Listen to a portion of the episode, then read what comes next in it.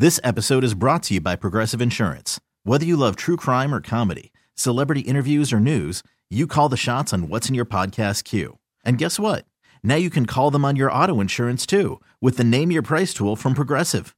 It works just the way it sounds. You tell Progressive how much you want to pay for car insurance, and they'll show you coverage options that fit your budget. Get your quote today at progressive.com to join the over 28 million drivers who trust Progressive. Progressive Casualty Insurance Company and Affiliates. Price and coverage match limited by state law. Tune in is the audio platform with something for everyone. News. In order to secure convictions in a court of law, it is essential that we conclusively. Sports. Got clock at four. Doncic. The step back three. You bet. Music. You set my world on fire. Even podcasts. Whatever you love, hear it right here on TuneIn. Go to tunein.com or download the TuneIn app to start listening. All right, everybody, welcome back into One Off Wednesday, a live edition of the Six Rings and Football Things podcast here on WEEI and for Audacy Sports. I am Mike Kadlick, and I am joined by my partner in crime, WEEI's Andy Hart. Andy, how are you doing today? How is your Wednesday? How is your One Off Wednesday? How are we doing? Also got Bo in the background. Yeah, we Bo, got Bo there too, chilling on the uh, chilling Doesn't on the seem- old bed. So Doesn't seem overly interested, but okay. uh, so I'm Bo ready for bring his five prospects today. Then no. I don't think Oh. Bo has a lot of interest in things other than tennis balls. that's okay. that's fair. um, Uh, no, I'm I'm ready. I um I feel like so we started this last week with Yep. free agency. We're now rolling into senior bowl discussion. Like I feel like the offseason's picking up a little steam here. It's Oh, been yeah. slow to grab traction here in New England where we're still um have a lantern out and are seeking and looking for in the dark of the night an offensive coordinator, but um we do have some coaching to talk about, some advancement in the offseason. let's let's start with that before we get into uh, before we get into Senior Bowl week down in Mobile because you're right. Woke up uh, this morning. Well, no, I was awake, but I saw the uh, saw the old rap sheet notification, and we get a Jeremy Springer hire as the next special teams coordinator. So he takes over for Cam Achord, uh, a coordinator in New England who frankly has struggled uh, since he's been here. Uh, even with the help of Joe Judge last year, the the unit wasn't great. So Mayo comes in, clears house on really all three sides of the ball, and now we have a uh, assistant coach from the Rams, one Jeremy Springer, uh, taking over the unit. I was listening a little bit to our friends Gresh and Fauria this morning. Gresh was having a field day on the fact that he is a friend of McVay guy, and that the only reason they brought him in is because he smelled McVay's shoes and whatnot down there. So uh, I'm just curious your thoughts on the hire, what you make of it, uh, if you like it, if you don't like it, and where we're at, I guess, because now we have a head coach in Mayo, a DC in Covington, special teams coordinator in Springer. So still waiting on the OC. So your thoughts on Springer and then where the OC search is at too. First of all, I'm an expert on obnoxious, and I think that Gresh guy can be obnoxious sometimes. That's all right. It's Um, is uh is he the only obnoxious Andy at the station, or is Nope. there is that Nope. good? nope, not at all.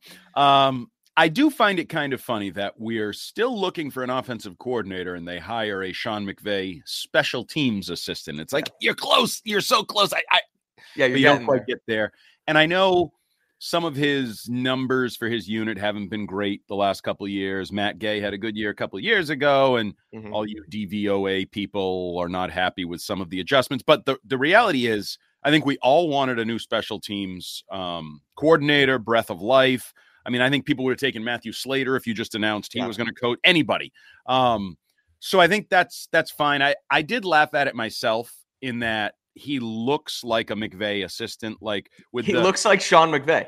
yeah, he's got like the not the beard, but the the scruff or whatever, the trimmed beard look, and he looks like he probably wears tight pants and like mm-hmm. the whole Andrew Callahan. Andrew Callahan posted like his philosophy earlier. There was like a snippet from an article. It was like, we bring high energy and we like we attack it every day, and it just feels like that upbeat, like crazy Sean McVay energy for sure. And I feel like he probably melds into the youthful modern culture that Jerod Mayo is creating because Mhm. like I come from a world like I always thought special teams coaches were kind of like mean, angry old cusses. It's organized chaos. It's somebody who yells and but football's going in a different direction, including in the kicking game. It's a, it's not as chaotic and violent and, and all of that.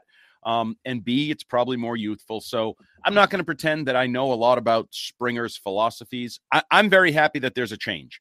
I didn't this is going to sound disrespect. I just was never overly impressed with Cam Achord and his coaching. No, me either. His explanation. It's not disrespectful. I mean, it's like- just what it. Yeah, right. It's what it Yeah, was. Like, I just even in conference calls, it was times he'd be like, "Yeah, no, I don't know, maybe." Uh, Like he just didn't seem to have answers. They didn't play well. Like, he seems like a good technician as far as special teams go, like knowing you know where to be and what to do, which was great when he was a special teams coach and or a, a position coach rather, like you know knowing what certain guys have to do on certain plays, but putting it all together clearly just Yeah. it didn't work. didn't work. So a change will do you good, right? As. Sheryl Crow would say. So I'll take the change. Hope that it's for the better. Hope that it's more youthful.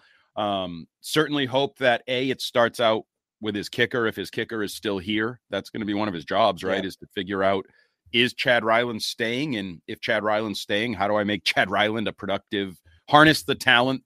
Um, because I found it funny. So as we delve between special teams and then into our prospect thing. So every Yes. year I do my Andy Hart big board that I'm holding up to the Oh. screen now.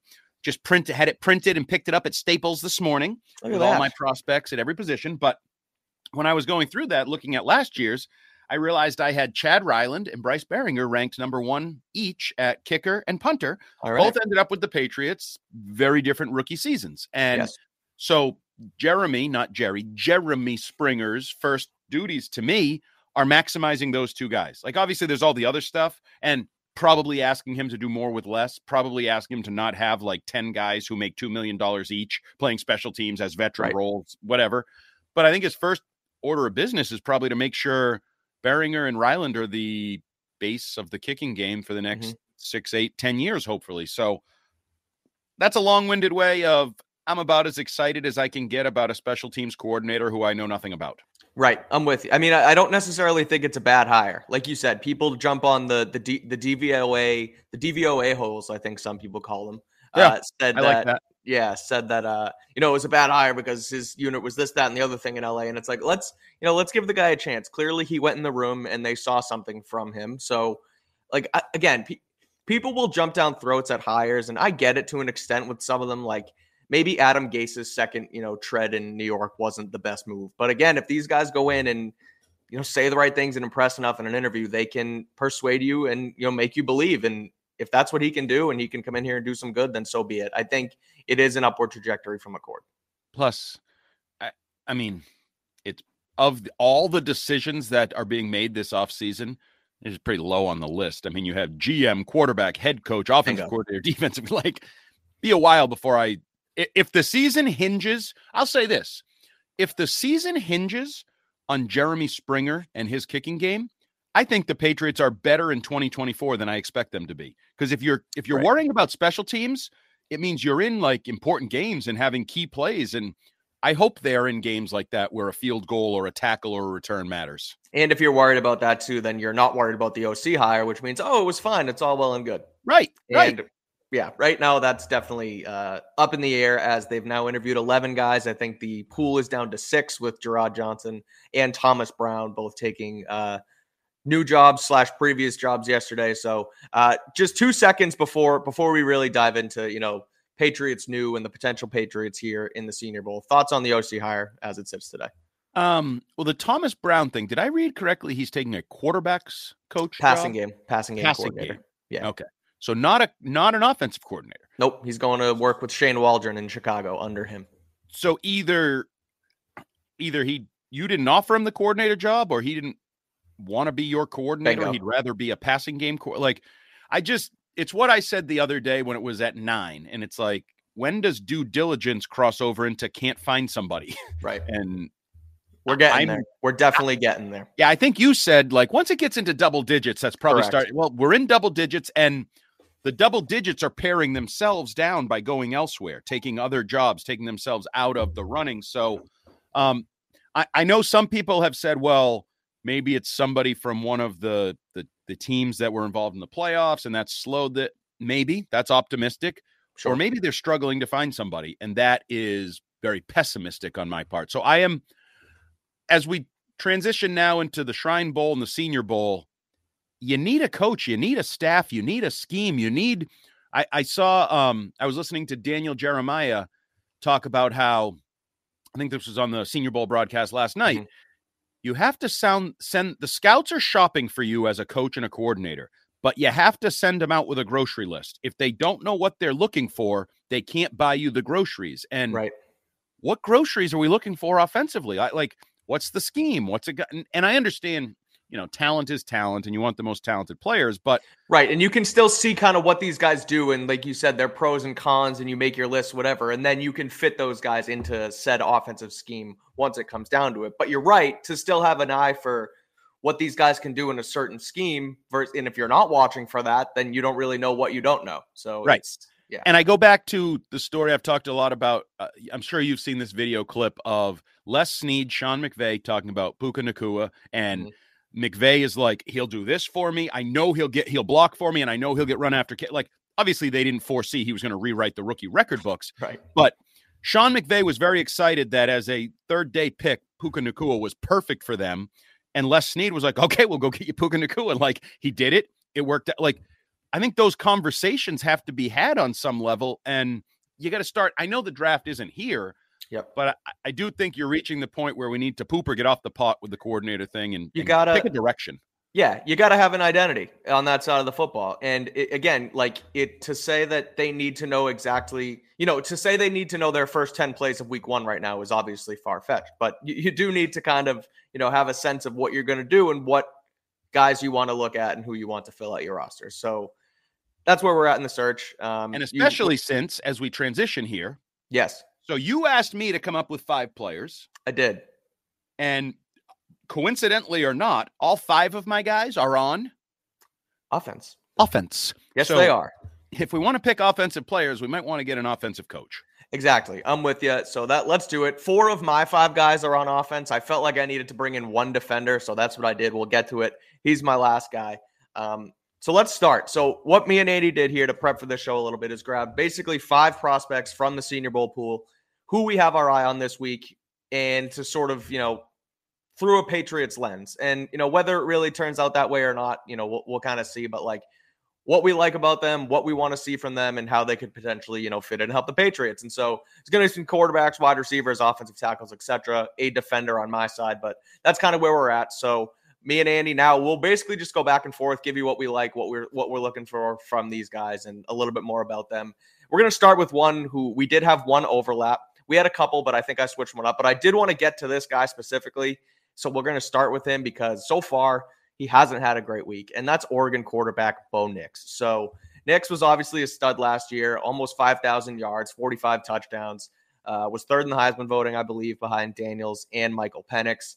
Um, so, Andy, talk to me about Nix, why you're watching him. I mean, I, I, we're kind of watching him for the same reason, and it's because the Patriots need a quarterback. He could be that guy that if they don't go quarterback in the top three and they do go with a Marvin Harrison or if they go for a tackle or they trade back or whatever, this is sort of your second tier quarterbacks list f- through most you know experts' eyes that we are right now. So, um, talk to me a little bit about Nix and uh, what you're kind of looking for from this week. So, yeah, I mean, my list and the Senior Bowl talent pool is sort of that second tier. The guys that you'd probably be considering with the number three pick aren't at the Senior Bowl, right? Like the quarterback, the three quarterbacks aren't there, the tackle, like the different people. So it's figuring out where the depth at those positions are. And we've already had not only Jim Nagy, but others talking about how tackles are super deep. You're going to have maybe a record. Daniel Jeremiah said maybe a record number of tackles in the first round. And Jim Nagy saying you can probably get a starting tackle in the second round. Right. So it's figuring out who are those second tier for me tackles, quarterbacks, wide receivers, and how do I stack my board or make my picks based on depth and maybe grabbing, you know, oh, I, I think the quarterbacks are overrated. I watched Penix all week and I watched Nix all week, and they're not that good. We do need to pounce on one of the top three. Right. But I kind of fell in love with like five different tackles that I think one of them will be available either trade back into the late first round or when I pick second. So Nix is the first one for me because I know you and others are high on Nix. That maybe I'm not a Nix guy. Oh, so maybe Fitzy. Oh no, Fitzy's Keefe, a, Keefe. Fitzy. Sorry, Rich yes, I was with Keefe last night. Keefe and Fitzy are Bo Nix guys. I'm not, Ri- but Yes. I'm so- looped into the, the you people of that crew. Okay, sorry. Um, but even before like the last day plus, Mhm. I was seeing tweets and blogs about after this week, Nix might be a top half of the first round pick, maybe even a top 10 pick. And now, as you mentioned, through the first, whatever it's been, day and a half, two days of Senior Bowl, I keep finding him on lists of who's not showing up, who's not Yeah. looking great, who isn't taking advantage, maybe the opportunity. And I don't want to, you know, this this reminds me a little bit when we do these camp casts in the summer and talk about training camp, and it's like Right. two days of practices. This guy sucks. Well, it was two days of practices. Right. Like, can we relax for a minute? Um, because you look at what Bo Nix did. I was reading something that did like Auburn Bo and Oregon Bo, like they're two different beings. and, like, Completely different players. Yeah. and and did he completely get rid of Auburn Bo? Is Oregon Bo the real deal? Like, is the NFL Bo going to be a blend of the two? That's not good. Like all of that. And he certainly isn't going to help himself if he has a bad senior bowl week, but we still have a couple days and then the game and the whole thing. Um, so I I guess what I'm looking for if I'm the Patriots is I would start my mentality would be sell me on Bo Nix. There's three quarterbacks that I can consider, whichever one falls to me at three or trades, whatever.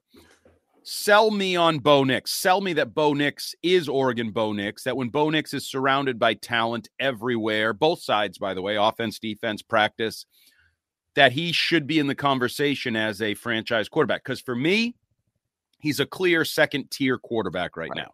This episode is brought to you by Progressive Insurance. Whether you love true crime or comedy, celebrity interviews or news, you call the shots on what's in your podcast queue. And guess what? Now you can call them on your auto insurance too with the Name Your Price tool from Progressive. It works just the way it sounds. You tell Progressive how much you want to pay for car insurance, and they'll show you coverage options that fit your budget. Get your quote today at progressive.com to join the over 28 million drivers who trust Progressive. Progressive Casualty Insurance Company and Affiliates. Price and coverage match limited by state law. TuneIn is the audio platform with something for everyone. News, In order to secure convictions in a court of law, it is essential that we conclusively sports, Shot clock at four. Doncic. The step back three. You bet. music, You set my world on fire. Yes, and even podcasts. Whatever you love, hear it right here on TuneIn. Go to tunein.com or download the TuneIn app to start listening. Today's episode is sponsored by NerdWallet's Smart Money Podcast. Ready to expand your financial game? NerdWallet can coach you on smart strategies like choosing investments, finding your next credit card, and setting a budget that works for you. Score major points towards your summer vacation by learning expert tips for choosing a high yield savings account and how to build wealth by investing in index funds. Slide into summer with smarter decisions in 2024. Follow NerdWallet's Smart Money Podcast on your favorite podcast app. Future you will thank you. Audacy celebrates the class of 2024, brought to you by T Mobile. You can count on T Mobile to help you stay connected on America's largest 5G network. Yeah, I, I I agree with everything you said as far as you know selling selling that uh, Oregon Bo Nix and not that you're going to regress to Auburn Bo Nix, and that's the kind of thing that you're going to look for when it's you know a different, I guess, pro style offensive system because when he went to Oregon, you know D- Dan Lanning and that offense staff made it super easy for Bo Nix, like quick throws, you know. It was a it was a your typical like college you know spread eagle spread offense type thing, and, you know, he did make a lot of easy throws and guys were running wide open and he was, you know, getting the ball out quick. And it wasn't like he was sitting back there taking a five step drop and having to read three or four, five different coverages at once. He just didn't do that. And that's not necessarily a knock on him. That's just the reality of the situation. And so that's why Senior Bowl and pro days and meeting with these guys and picking their brains is so important. And you're right. That's kind of, again, that's the thing you have to look for in a guy like Bo Nix this week. And it's also something to get a look. Go ahead. No, I go. was just um I apologize for No, you're good. showing that that I wanted to jump in. Um, no, that's fine. I was going to move to the next guy. So well, go ahead. just a couple things on Nix here. Um, I don't. It doesn't necessarily bother me. Like if you tailor your like, they're going to be building a new offense in New England. So if they Right. bring in Bo Nix and say this is what we like, this is what we're going to ask him to do. One of the things that jumped out from me was a quote from Dan Lanning that said, "Bo Nix is the most self-aware." I think guy I've ever been around. Like he Mm-hmm. knows what he's good at, he knows what he isn't good at. Like, and that sort of jumped out to me in comparison to Mac Jones and everything that's happened with Mac Jones in recent years. Like, I'm not sure Mac Jones has been real self-aware I think at times he's been defensive. I think at times he's been fake. I think at times he has tried to do too much on the field. I know the Mass Live story was built Yeah. around that idea that he tried to do, t- like, and that jumped out to me from Lanning to say that Bo Nix is real self aware and he's so experienced. The other thing that jumped out to me in terms of the experience is did you know that he beat? Can you okay, actually let me pose it as a trivia question live here on the air? Um, who did Bo Nix beat in his first college game? Oh, I know it too. It was that Auburn game. It w- oh, Justin Herbert, Yeah. right? Yeah, it was the Oregon Justin Auburn Herbert game. been doing Yeah. for the last three years. Oh, he's in the NFL and he's already got like a three hundred million dollar. So that puts into perspective, a how much collegiate experience Bo Nix got, right. but that he's not an old coot. He and Justin, like obviously Justin Herbert has NFL experience already, but like I just I found that interesting in everything that goes into the Justin Herbert story. He's experienced. He's 24 because he didn't redshirt or anything. He was like a, a true freshman starter at Auburn. Um, but the self awareness thing, like if he really is that, I think after the last three years, we've learned yes, talent matters, and yes, surrounding talent and coaching matters.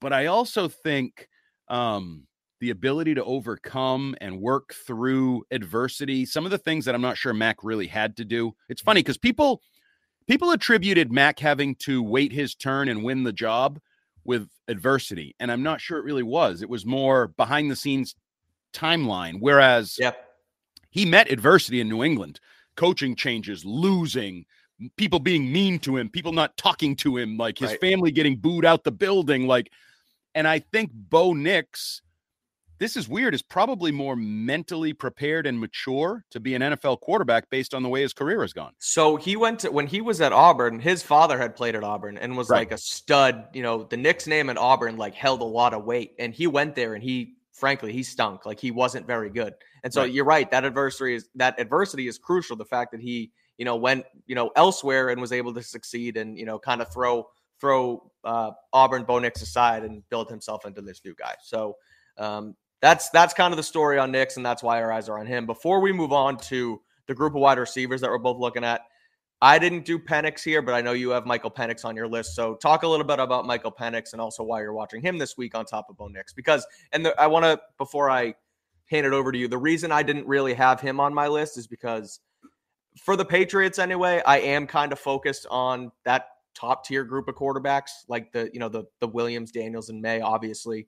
Um, so I just picked one of the two, and I went with Nix over Penix here, just for the sake of discussion. So talk to me about Michael Penix before we move on to the wide receivers. So it's it's similar to Bo Nix in that I think there's a clear differentiation between one, two, and three, and then these Yep. next two. I also think there's probably a clear differentiation between these two and then the next guy. JJ McCarthy is not tier two. I, I don't think so. I know, and maybe he. I, I- don't know. He maybe he will. it, but yeah, so this is sort of the same thing. One of the things that intrigues me, obviously, the health is going to be a um uh, a factor for Michael Penix between now and the combine and knee tests and shoulder tests and what they see him as. Um, but the other thing is like the athletic ability because I know he didn't run much post ACLs. I think he can run. And I think you saw it a little bit against Michigan. There was a couple like draws or scrambles where I was like, huh, could he do this more than Yeah. he has if he needs to and if he feels more comfortable? He's in the NFL and has a contract, gets drafted, whatever. So, athletically, what he is, he obviously has a great arm. He obviously can sling it down the field as well as anybody in this draft. He's obviously left-handed, which I hold against him, but I probably shouldn't. Yep. Um, I know you take that a great offense. Well, I talked about it last night on Keefe's show. Just take his tape and flip it. Go to your video editor, flip it, and he looks like the best quarterback ever. Right now, it looks he looks like a donkey, but that's just how it goes. It just looks silly, and you Um, just gotta you gotta flip your eyes. Right. So you got that, but just and I'd also like because I know he had some comments this week about how he and Bo have kind of hit it off and they get Yeah. along really well, even though people that might surprise people with the the rivalry in the Pacific Northwest and all that. Um, just that, like this is now a competition between him and Nix, in my opinion, Yeah. to be like that next guy. Um, and I think that's part of this process. Again, how they react to adversity or questions. Um, reading some of the things and, and watching some of the clips coming out of, of Mobile seems like he's gotten off to a better start down Yeah. there in terms of throwing the ball. Um, I saw a couple different bloggers talking about how he was the best quarterback in the mix um, who Nix was significantly better. There was one guy who was being brutal. I don't even know who he was, but his tweets kept popping up with Bo Nix being like terrible, not good, Yeah. not not well. Um, so yeah, it's it's it's sort of similar between the two, just how they compete, how they differentiate themselves, um, and and what they're going to be like, how they fit. Again, I don't know the system, what you're looking for. I mean, I think if you're looking for a deep ball thrower, you're going with Michael Penix. I, I doubt that's what they're looking for, um, totally, or or most importantly. Um, but yeah, I, I'd be interested. And remember, Mac Jones, some of the fluff around him occurred at the Senior Bowl with the uh, oh, he had to kick him out of the meeting room or whatever in the hotel ballroom and blah. Like stories will come out about these guys for better or worse, like how they're treating people, things of that nature. So I think that's all on the table. Yeah, I'm with you. Um, yeah, I would, that was one. The one thing I was going to say about Penix is just it, you will get thrown off as a lefty, and it really does look funny. And that's kind of why I feel like the stuff with Tua gets thrown out of proportion. Like if you literally, and people have done it, they flip the video, and Tua looks like an all star sometimes, and Michael Penix is the same way. Like you just you throw on the tape and you flip it backwards, and he throw he makes some throws that are just incredible. He has zip on the ball. He's like you said, he's a great deep ball passer. His accuracy is incredible. So it's really the injuries that people worry about. Right. Um, and so I guess you, you see, you know, you you run through the medicals and so you go there, and that's the important thing at these showcases too. Is not only do you see them on the field, but you interview them, you get their heights and weights, you do your medical testing, and so really we'll Oh, get yeah, got that a big more. hand, right? Big yeah, I think so. yeah, Penix Big big- hand. Yeah, exactly. So uh, that's the uh, that's the tale of the quarterbacks. Let's get into wide receiver. I'm going to give you my two, and then we'll flip to your guy. Um, and really, the reason I'm looking at these two guys is they're sort of in. I think day two, maybe one guy can sneak into day one. Um, and it's sort of that. It's not.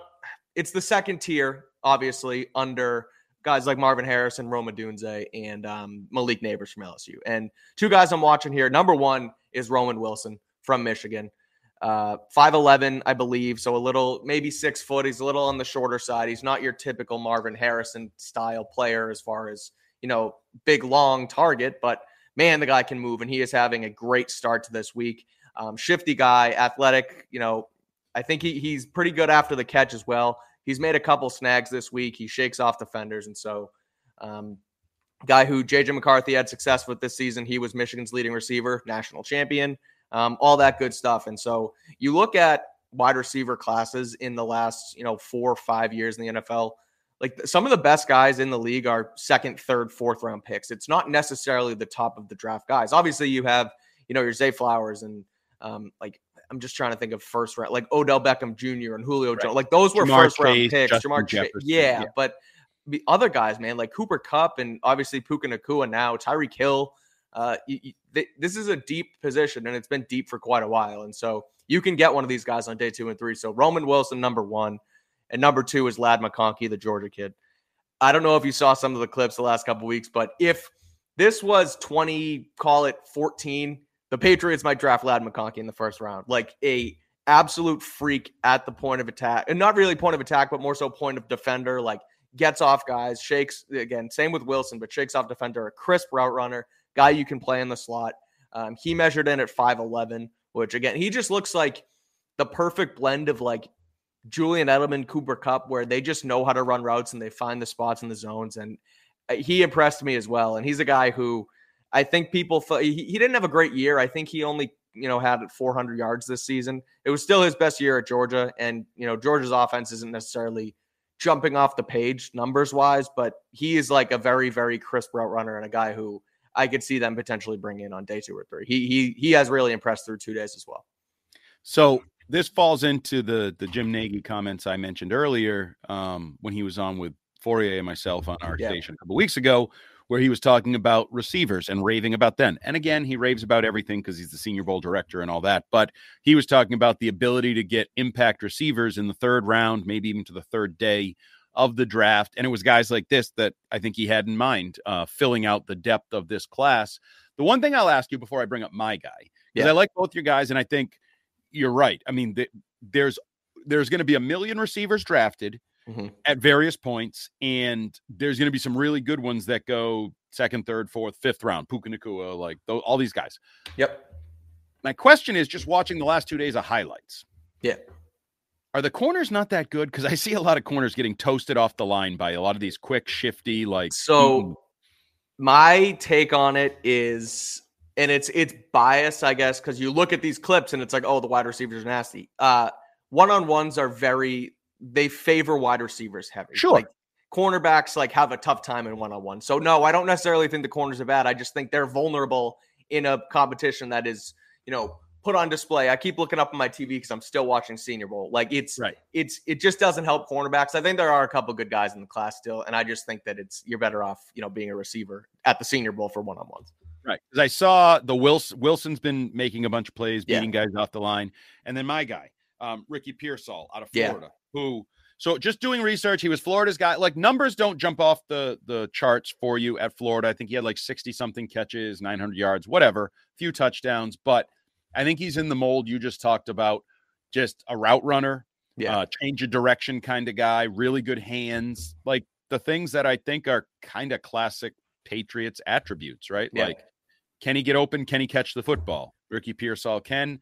Um, he's been doing it there. I, I went, I was watching some of his clips again, little doop doop, and he's gone. Like doop Mhm. doop, and he's gone. And you're like, the corner's now chasing. And I was like, wow, is he a good receiver? Is that corner probably destined to not be in the NFL very long, if at all? Kind of And thing. all three guys, you mentioned the separation. Like this is exactly what the Patriots need. They haven't had a true separator. Like, yeah, it was Demario Douglas was good at it, but besides that, you talk about Parker and Smith, and even really Kendrick Bourne was okay this year. But like, they need that true separating wide receiver.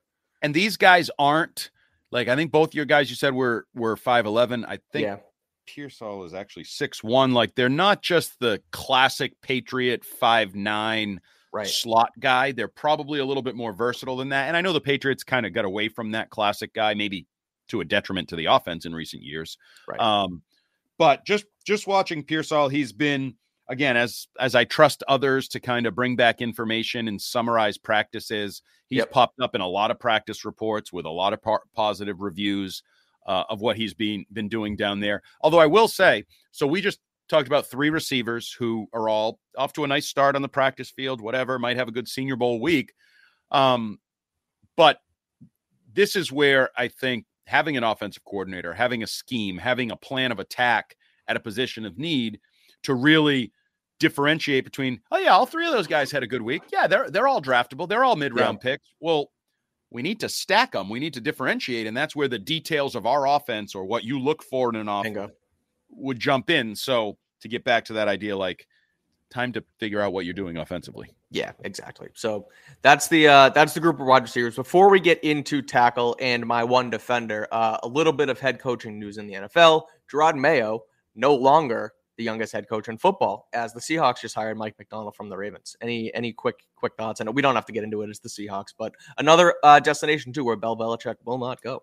Yes. uh, So I think we all assumed he wouldn't go there. Originally, it was the Dan Quinn rumors to Seattle. Now Mike Macdonald takes that job. As Right. you mentioned, another example of it's a young man's game. Sorry, Bill. Sorry, Pete. Sorry, you guys. It's a it's a young man's game in the NFL now. Um, one of the few because we talk about defensive coaches and coordinators, and it's mostly an offensive league. So Seattle has had the long time defense, and that's interesting too. New England had longtime defensive coach, sticks with defensive coach despite the firing. Seattle has longtime defensive coach, successfully sticks with the defensive side of the ball. Um, so yeah, I, I don't not a ton of, and certainly he did a great job for the Ravens this year. I Right. think he had talent. Um, and if anybody in that game for that purple and black team fell on their face from a coordinator position, it was not him. It was his teammate Todd Monken, who I thought Yeah. could not have sucked more uh, in that. we were game. talking about So- that last night on on Keith, and I, I saw a stat where they only ran one like true running back one run after the five minute mark in the first the first He- quarter. and it was what was they it was terrible. butter all season. Yeah, I thought he was. If you were going to do like the biggest loser of championship weekend, Mhm. Todd Monken was bad. Oh, yeah, and I know yeah. like it'll fall on Lamar, it'll fall on the the team as a whole. Yep. I'd like to see it if you put a different person in that role. I think that's a very winnable game for them. Like that No, was with you. winnable, and and Yep. he sucked. But good for Mike Macdonald. Sorry, Jerod, you're not young anymore. You're old. You're like Yep, the rest of Too us. Too bad. You're old fart. Um, all right, so that's the quick coaching news. Let's get into the last four prospects we have here. We got three tackles and one defender uh, on my sheet. I'll start with the tackle. flip it to you for your two last guys, the two tackles. I'll give my defender, and then we'll get out of here on this quick hitter.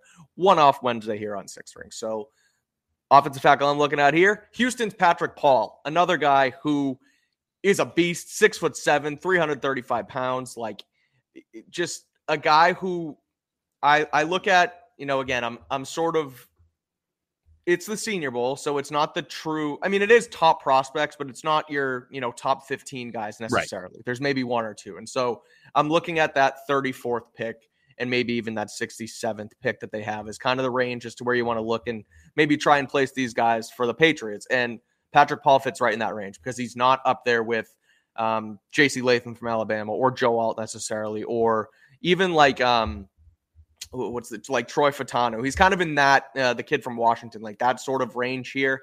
And I've been watching him this week a little bit, and he just looks good on tape. He's stiff. He's like he he stands in and can you know take on the rush from some of these great DNs that are out there. And the DN who who I'll get to after is someone who I think they matched up once or twice, and I think Paul kind of beat him once. And uh, Latu, who the guy I just you know I just spoiled it, but uh, the kid from UCLA beat him another time. And so Patrick Paul, bring him in as your left tackle.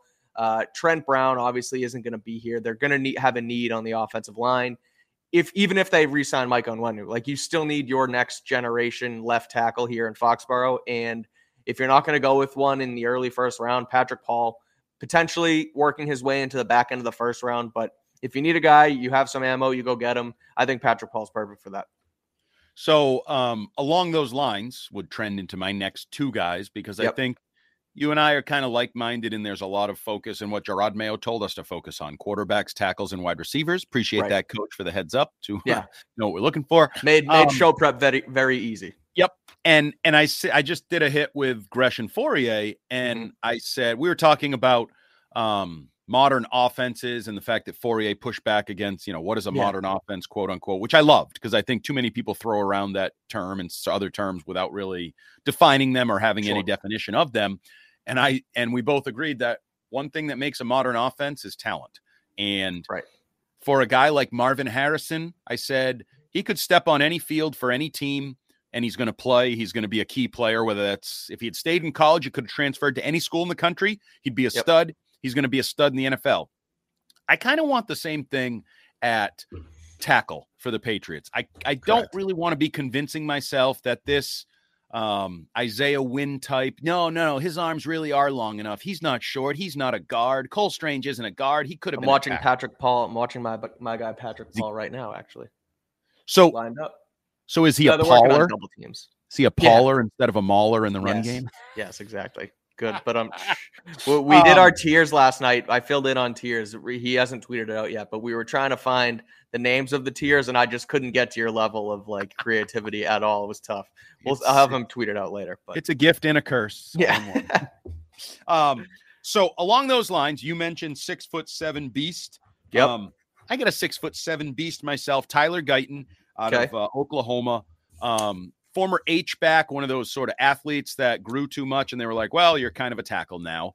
Um, and I think he, because of that, he's still a work in progress. Yep. Um, but I think he has freakish upside, athletic ability. Just watching some of his clips, like I always look in tackle, especially in pass rush drills, guys that seem to be um, calm. Uh, yeah, like I used to call Darrelle Revis the Cadillac cornerback because he wasn't like all over the place. It was like cool, calm, collected. Smooth. I'm not worried you're going to beat me. I know what right. I'm doing. And I like tackles that do the same, that look like they're not freaking out when they're yeah, their arms aren't going everywhere and they're trying right. to get their angles. right. Yeah, right. It's like measured and and and confident and consistent Correct. and all of those yeah. things. And I think that it's it's easier for big long guys to do that. Like they have more room for error because guess what? I'm six seven. I have a massive wingspan. You're not getting by me. Right. Um, so Guyton is one of those guys, and then a little bit uh, smaller. Tyler Guyton, Tyler Guyton, I just read uh, earlier, zero sacks allowed in 2023 according to PFF. Yeah. So that's, and that's a stout MF. Just tell me the stat. Don't tell me according to PFF because they yeah, suck. sorry. Um, because they were the ones that told me Aaron Dobson never. I think it was them never dropped a football before he oh, came good. to the Patriots. and then I watched his uh, tape, and yep. like five minutes into watching tape of him, he had a drop, and I'm like, "You told me he never dropped it. I just watched yep. him drop one. So what do you?" T-? Um, Zero sacks my- allowed. Doesn't matter where it came from. Right. Um, and Jordan Morgan out of uh, Arizona, another uh, left tackle type, six five, so undersized Mhm. from the six seven guys, but again, a big, long, tall, and it's sort of like the quarterbacks. If I if I don't go tackle early, which I don't want them to go tackle early, I'm buying into the marketing campaign of Jim Nagy and say I can get a starting tackle in the second Right. round, which by the way has been part of the Patriot way over the years. Matt Light and Sebastian Vollmer and those guys, they got starting caliber tackles in the second round. And Vollmer would be a little bit of my gut, like seeing how Vollmer filled out a uniform and filled out a suit in his Mhm. career. And not, you can't tell now because he's a skinny twig since he Right. retired, became a model. Um, but that's what I'm looking for. I don't want fat guys. I don't want short guys. I want a lean, mean. You can still be 300 pounds, but just carry it well, look like an athlete. And I think both of these guys, reading reports, um, Yep. seems like Guyton maybe has had the better week so far than Morgan. Um, if I'm reading some of the one on ones and the practice drills and those things, but I, I think, and we'll see in the games um, how much action they get, where left tackle versatility. Um, I know Matt Light was only six four. I first of all, Matt Light was not a great tackle in my mind. He was a very good tackle, and there is a difference. I don't think I know he's a Patriot Hall of Famer, and they won Super Bowls and all that, but I'm looking for my Tyron Smith. I'm Yeah. looking for my like prototypical big badass. I, am taking a quarterback with the third pick, Yeah. and I'm taking the guy that's going to be his safe and they're going to be together forever. yes, Right. because we already saw Mac get ruined again. I Yep. posted the column today. I'm sick of all the excuse making, uh, but it, Great column, it by the true. way. I, I liked it. I'm a Mac guy, and it was it was good. Good work. Oh, thank you. Yeah. Um, see that that I appreciate because I know you are a Mac guy. When Chris Scheim uh, texts me and goes, "Good column this morning," I was like, yeah, like, right. "You hate Yeah, Mac, obviously. you Yeah, right. like, um, so I appreciate you saying that, but no. So I want I want a prototypical tackle, and Mhm. but I, I'm greedy. I don't want a prototypical tackle that I have to take in the top ten. So if you can find me a six foot seven athletic beast who I can take at 34, Yep. sign me up.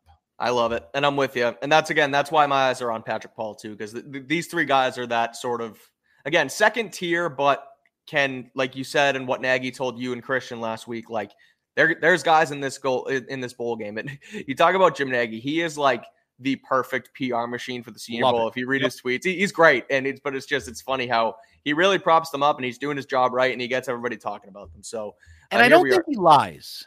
no, I don't like- think so either. You know what I mean? Like he he he um emphasizes or magnifies the positive. But I don't think he like he's not going to tell you a guy has good feet if he doesn't. Right. Like he'll find an, he'll, another positive for that guy. He'll find like oh strong hands or whatever.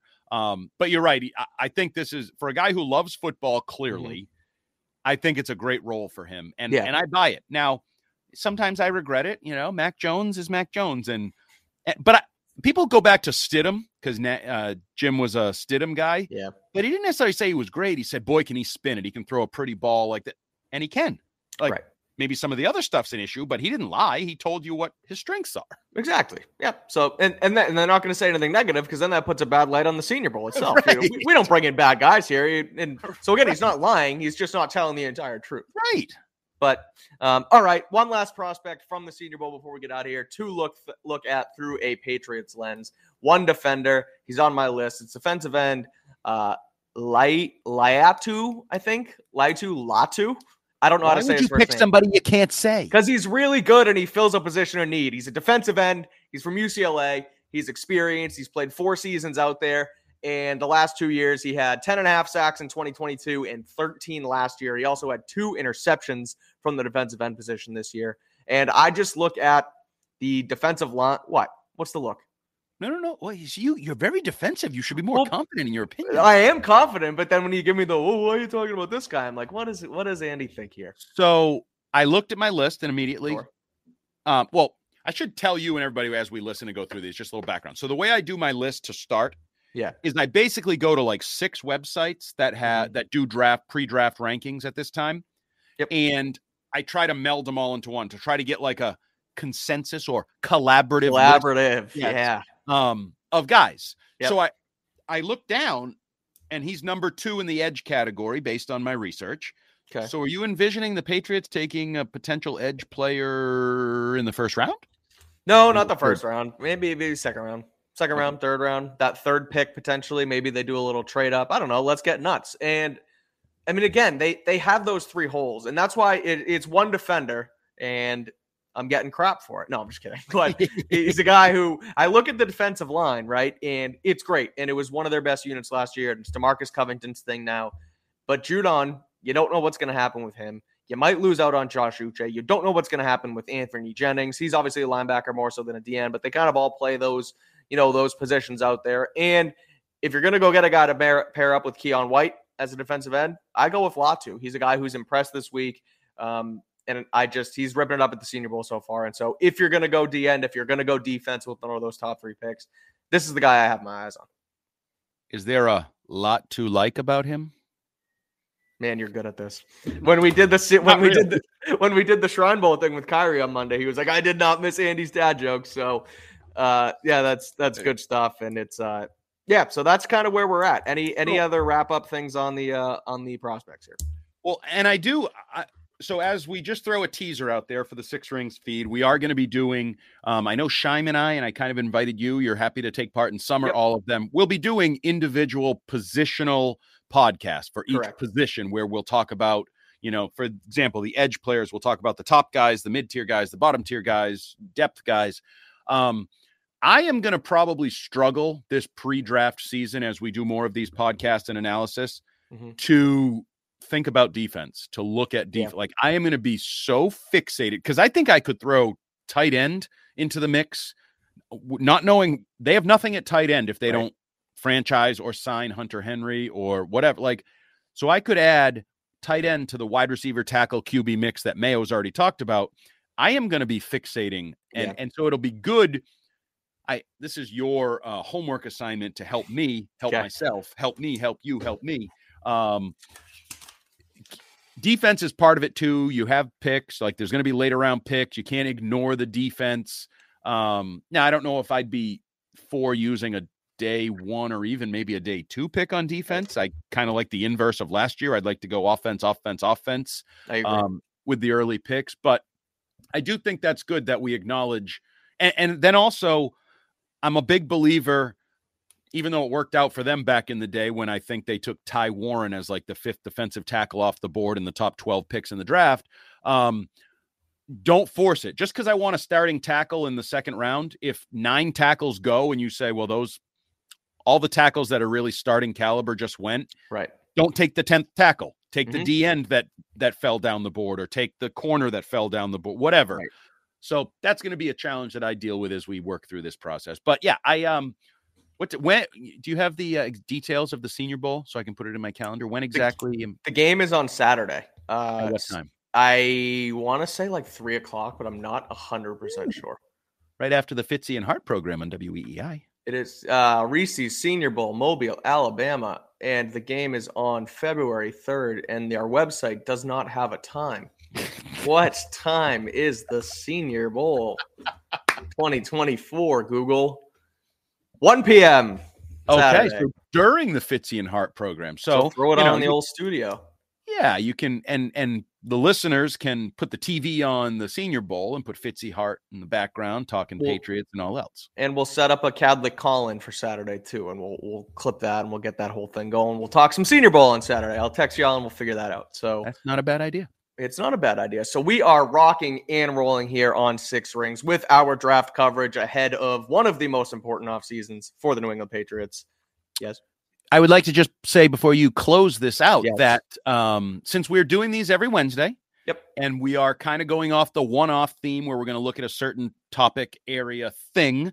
Yep. Um, people can jump on the uh, Six Rings um, Pod Twitter feed or just tweet at us. Yeah. uh, Jumbo Hart, whatever, with ideas. If there's topics, things you might want us to delve into in the coming weeks, because there's a lot of franchise talk, free agency, draft, all the various issues that are going to be coming up on the calendar. If you have ideas, shoot those out to us, and uh, and then tell a friend to uh, listen as well. We're trying to grow the Six Rings um, family and audience in the in the off season here. So uh, it's a big off season with lots. Some would argue, and I would be one of these. It's a more interesting off season than it was a season season this year. So Oh, uh, now's the time to talk Patriots and bandy about Patriots idea, and everything's on the table. all the old school like dated thinking of ah Bill would never do that. Well, Bill's not around anymore. You don't have to worry. exactly. So trading up, trading down, picking, picking a quarter, like all no, Trading up to the gonna- first pick, like everything. It's all on the table. So don't let your Patriot friend who's a cynic tell you, no, that's not how the Patriots do things. Those Patriots are dead and buried. It's a whole new era of six rings and the Patriots. I love it. And you're right. Let's like tweet us your ideas, follow along, follow the socials at Six Rings Pod, Twitter, Instagram. We're talking all things Patriots. I like that too. Bringing in ideas. We'll do we'll do live mock drafts, we'll do live mailbags, we'll do, you know, senior shrine bowl, combine, all of it. We're gonna touch it all this offseason. So again, make sure to follow along, rate, review, subscribe, listen on the Audacy app, Six Rings and football things. Uh, this was another edition of One Off Wednesday. We'll be back next week. And again, like you like you said, really, we're just kind of going forward as far as you know, interesting different topics as the weeks go on. So we don't have necessarily an idea yet, but regardless, we'll be back here on Wednesday. So if you think of anything good, make sure again to tweet at myself, at Mike Kadlick, at Jumbo Hart, at FitzyGFY, and uh, we'll bring it all to you as often as we can. We'll go live every Wednesday and we'll go from there with other things. So Shrine Bowl, Senior Bowl this week. Shrine Bowl, we spoke with Kyrie Thompson from WBUR, who was down there on Monday. You can go check that out on the episode, that episode out on the feed on YouTube. And uh, Shrine Bowl's Thursday, Senior Bowl Saturday. So ton of Patriots stuff, Patriots news to get to. So uh, again, follow along and listen in. So thanks for joining us today. And uh, we will see you next week here on One Off Wednesday. Andy and Fitzy will be back later in the week for another episode of Six Rings as well. This episode is brought to you by Progressive Insurance. Whether you love true crime or comedy, celebrity interviews or news, you call the shots on what's in your podcast queue. And guess what? Now you can call them on your auto insurance too with the Name Your Price tool from Progressive. It works just the way it sounds. You tell Progressive how much you want to pay for car insurance, and they'll show you coverage options that fit your budget. Get your quote today at progressive.com to join the over 28 million drivers who trust Progressive. Progressive Casualty Insurance Company and Affiliates. Price and coverage match limited by state law. TuneIn is the audio platform with something for everyone. News, In order to secure convictions in a court of law, it is essential that we conclusively sports, Shot clock at four. Doncic. The step back three. You bet. music, You set my world on fire. Yes, and even podcasts. Whatever you love, hear it right here on TuneIn. Go to tunein.com or download the TuneIn app to start listening. Today's episode is sponsored by NerdWallet's Smart Money Podcast. Ready to expand your financial game? NerdWallet can coach you on smart strategies like choosing investments, finding your next credit card, and setting a budget that works for you. Score major points towards your summer vacation by learning expert tips for choosing a high yield savings account and how to build wealth by investing in index funds. Slide into summer with smarter decisions in 2024. Follow NerdWallet's Smart Money Podcast on your favorite podcast app. Future you will thank you.